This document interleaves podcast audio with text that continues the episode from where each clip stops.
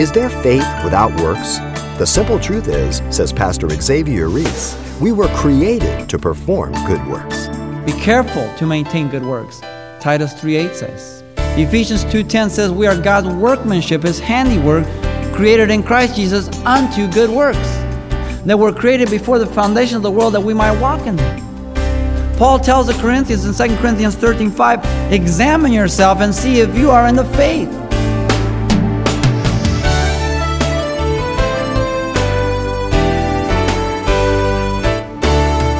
Welcome to Simple Truths, the daily half hour study of God's Word with Xavier Reese, Senior Pastor of Calvary Chapel of Pasadena, California. When it comes to understanding the relevance of good works as an evidence of true faith in Christ, Pastor Xavier explains that to be a possessor of faith rather than a mere professor of faith, you just can't have one without the other. And as we'll see in the conclusion of a study drawn from the Epistle of James today, the simple truth is, faith by itself, if it doesn't have works, is dead. If your Bible is handy, why not read along in our text from James chapter 2, beginning with verse 14. What does it profit, my brethren, if someone says he has faith but does not have works? Can faith save him? If a brother or sister is naked and destitute of daily food, and one of you say to them, Depart in peace, be warmed and filled, but you do not give them the things which are needed for the body. What does it profit?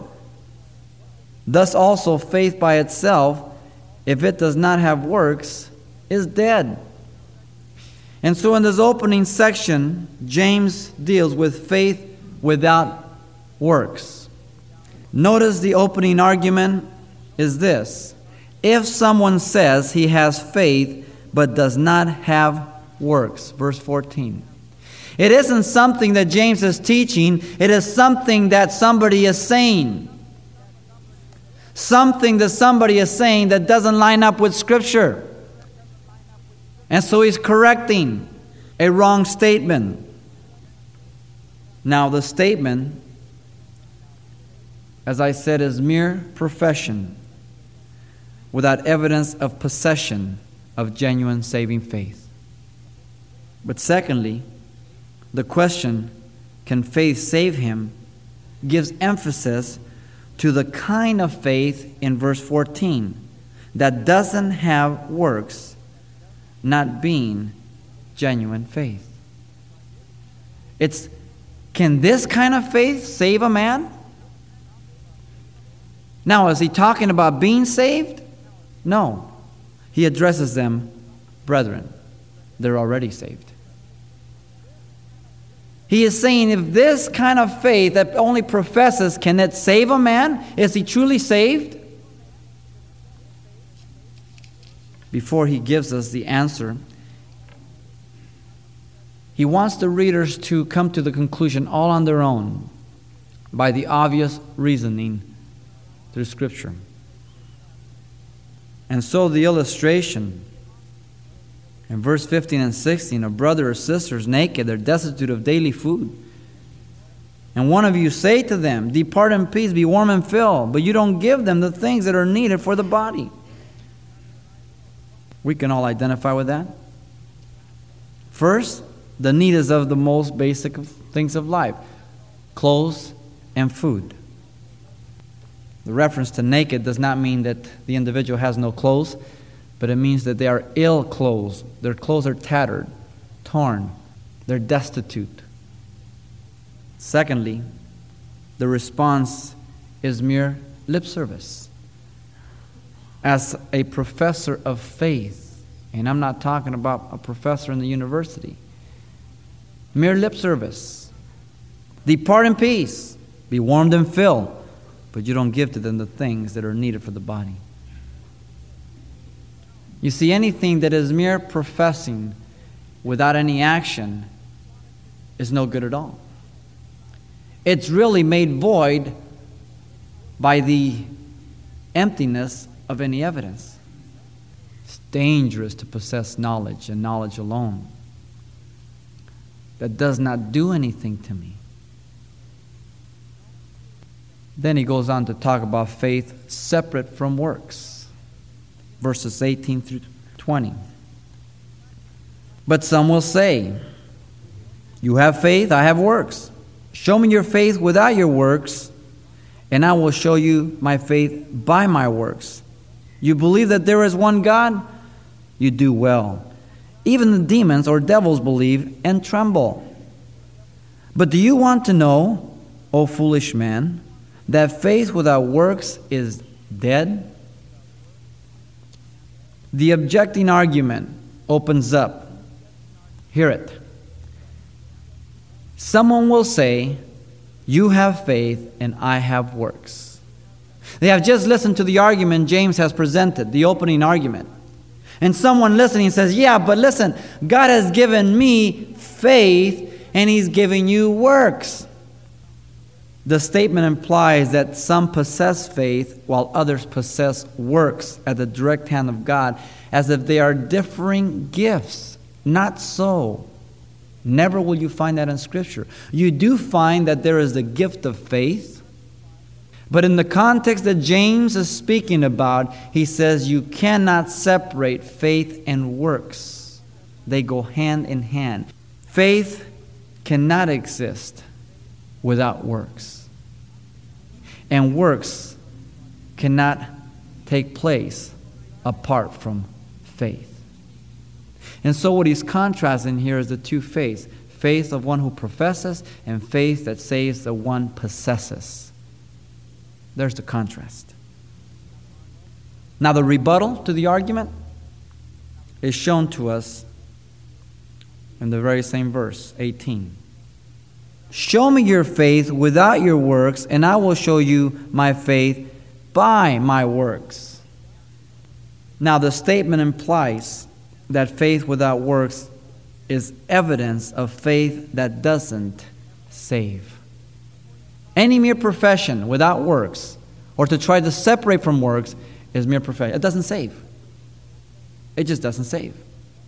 But secondly, the statement implies that faith that has worked is faith that has, past tense, saved. Any one of us, if we really try hard enough, we can take a book and we can memorize all the parts of an engine, a car engine. And someone will come up to you and say, What is this? It's manifold. What's this? Carburetor. What's this? Vacuum. What's this? You know, and you'd, you'd rattle it off. But that doesn't mean that you know the intricate interrelationship of the parts and that you can fix anything that would break. That's what he is saying here. Many have memorized knowledge and information about Christianity, but they do not possess the faith that gives illumination and understanding. Therefore, it's not saving faith. Faith, separate from works, as the religion of demons that neither has saved nor changes a person's life. I'm afraid many people who are in church this morning are practicing the religion of demons that changes nothing. Not the person, not the response to their commitment to Christ and the church. And so James has struck the second blow.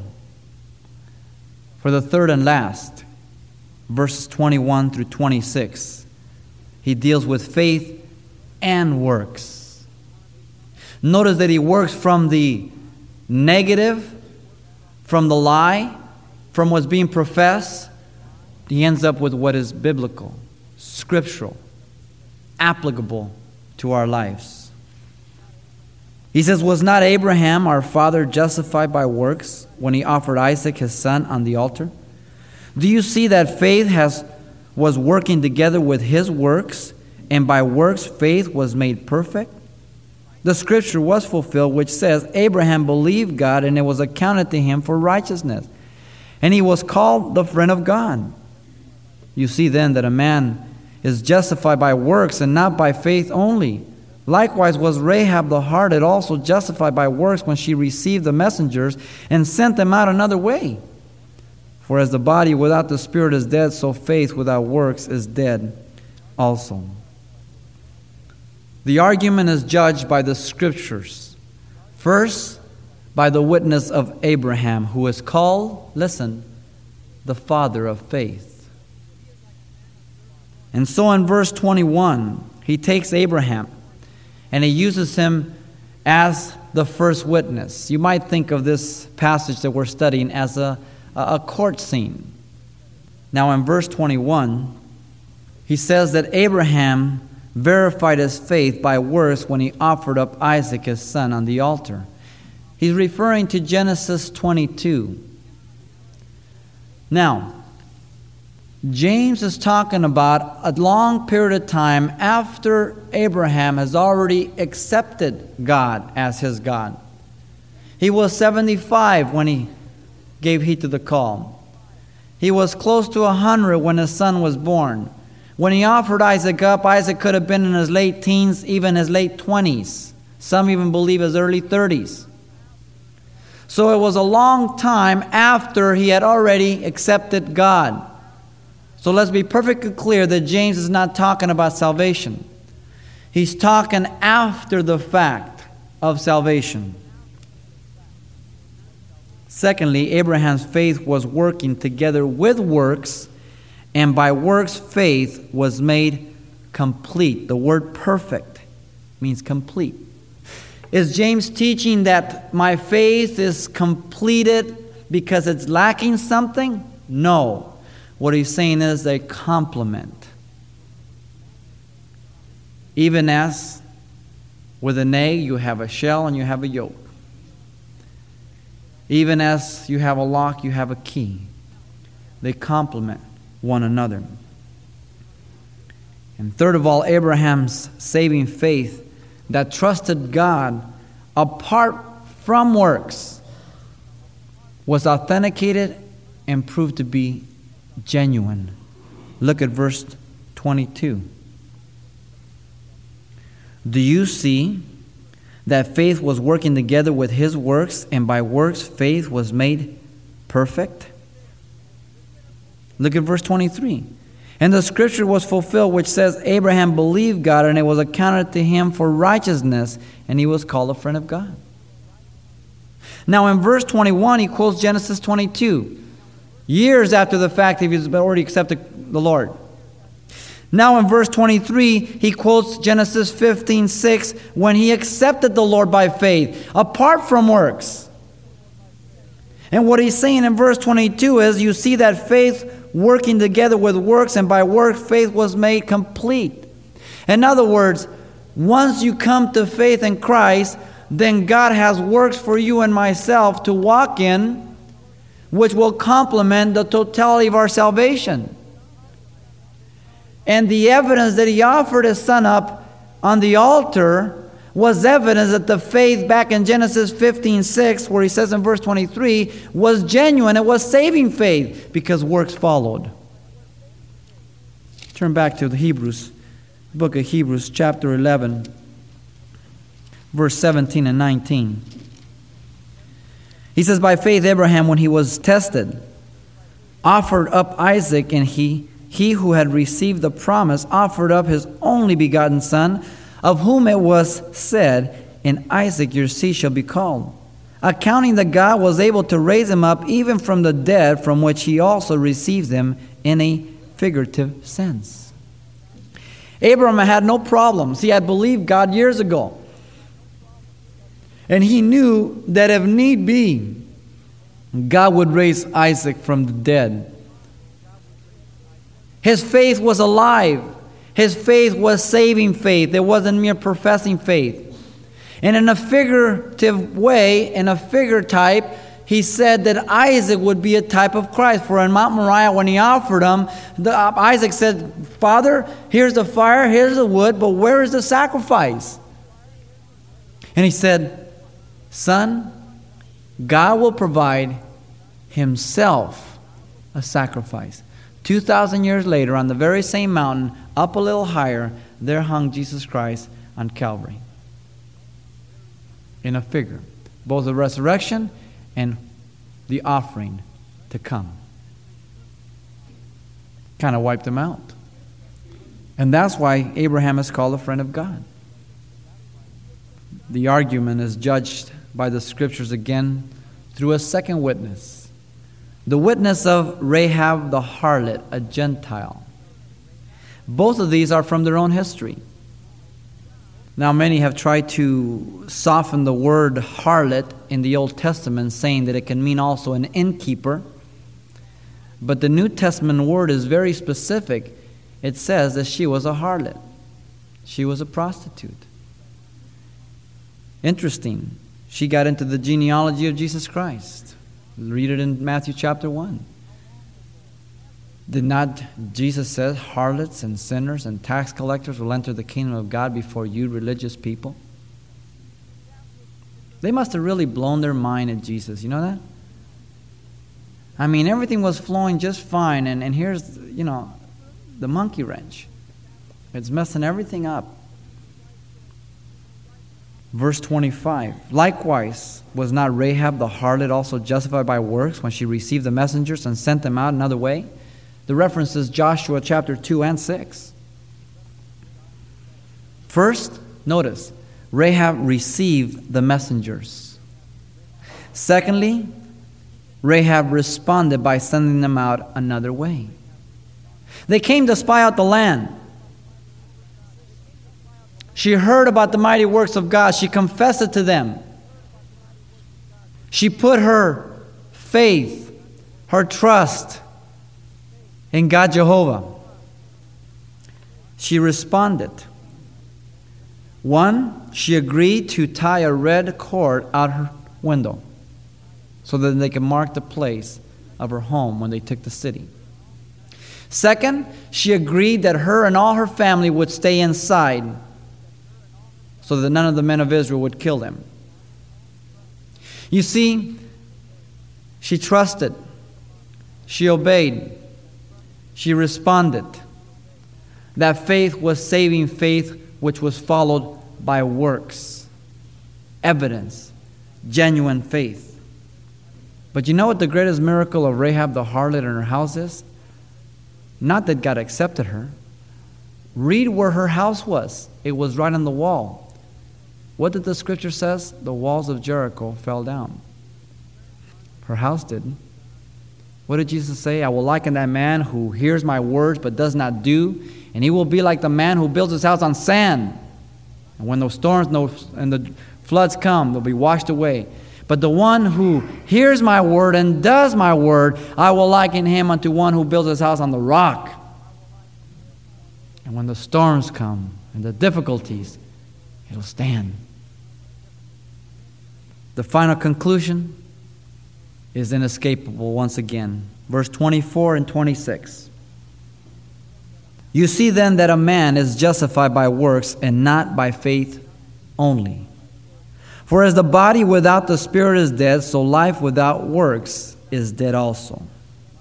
First, a man is justified by works and not by a mere profession of faith only.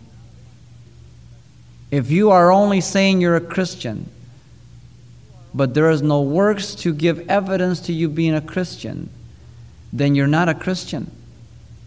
You only think you are, and you only say you are. Secondly, as breath is evidence of a living body, so works are evidence of saving faith. If there's no breath coming from the nostrils, they put a mirror up against there. There's no life in that body. Thirdly, a faith without works, listen to this, the third time he says it, is useless, dead. It doesn't profit you, it doesn't profit anyone else. Martin Luther made a pact with one of his um, monk friends. And Martin Luther says, Listen, I will go out to the world and I will fight faith alone. But you must need stay in the monastery and pray for me. Faith and works. One day the monk was praying. And as he was praying, he saw the harvest and he saw a man out there toiling, exhausted. And he saw that it was just too much for him. And he kept praying the harder when all of a sudden the man, and as he was seeing him, turned around and he saw it was the faith of Martin Luther. Immediately, that monk got up on his feet and he knew that he had to go help him. You know, some of us, all we do is pray and we do nothing. And we do nothing. And we think we escape our responsibility. We do not. We do not. We're called to maintain good works, Titus 3:8 says. Be careful to maintain good works. Ephesians 2 2:10 says we are God's workmanship, his handiwork, created in Christ Jesus unto good works. That were created before the foundation of the world that we might walk in them. Paul tells the Corinthians in 2 Corinthians 13:5, examine yourself and see if you are in the faith. You can walk out of here and you will know whether you're a Christian after the sermon. You don't have to ask me. You will know whether you're a Christian or not. You know whether you are just professing or whether you possess saving faith. You cannot be mistaken. John the Baptist told the religious rulers of the day bear fruit worthy of repentance. Don't just be satisfied in saying, We have Abraham as our father. For God is able to raise up children unto Abraham even of these stones. Don't be satisfied saying, Well, I go to Bible studies, I'm involved, I give, and all that's fine. But do you have saving faith? Did not Jesus say, You didn't choose me, but I chose you, that you should bring forth or bear forth much fruit, and that your fruit should remain? Challenging, isn't it? Kind of embarrassing at the same time. James is not contradicting Paul, and Paul is not contradicting James. They're a beautiful complement, even as a lock and a key, as a man and a woman. They go together. One day, a minister was out in the street and he was talking to this individual, and in the process of the conversation, he says, uh, Have you trusted Christ as your Savior? He says, Oh, yes. He says, Well, have you joined yourself to a church? He says, Oh, no. The thief on the cross never did, and he went to heaven. He says, Have you ever been baptized in the church? He says, Oh, no. The thief on the cross never was, and he went to heaven. He's getting upset. He says, Have you ever partaken of the Lord's table?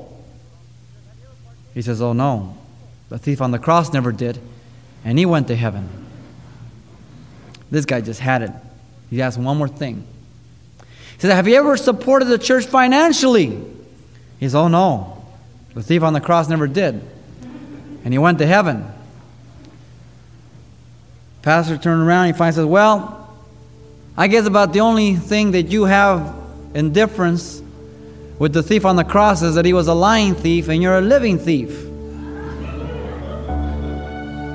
I'm afraid there are a lot of living thieves in the church of Jesus Christ today. It's heavy, real heavy. May God give us wisdom, understanding beyond just profession, but that we understand what the Word is teaching us, that we be doers of the Word, that we can examine ourselves, and that we have that saving faith that is not only yielding to, but yearning the works of God to be manifested in my life. Pastor Xavier Reese, drawing our time in James chapter 2 today to a close by challenging our faith to be more than hearers, but doers of the word. Now, let me take these last moments to mention that copies of today's Simple Truth study titled, What About Faith and Works, are available, as always, on CD for just $4. And by the way, we'll be able to include everything Pastor Xavier shared with us the last time we were together as well. So, once again, the title to ask for is simply, What About Faith and Works? Or just mention today's date. You can request your copy by writing Simple Truths, 2200 East Colorado Boulevard, Pasadena, California 91107. Or to make your request by phone, call 800 926 1485. Again, that's 800 926 1485. Or the address once again is Simple Truths, 2200 East Colorado Boulevard, Pasadena, California, 91107. And thanks for mentioning the call letters of this station when you get in touch. This helps us track the effectiveness of this ministry in your area. And then join us for more Simple Truths next time with Pastor Xavier Reese.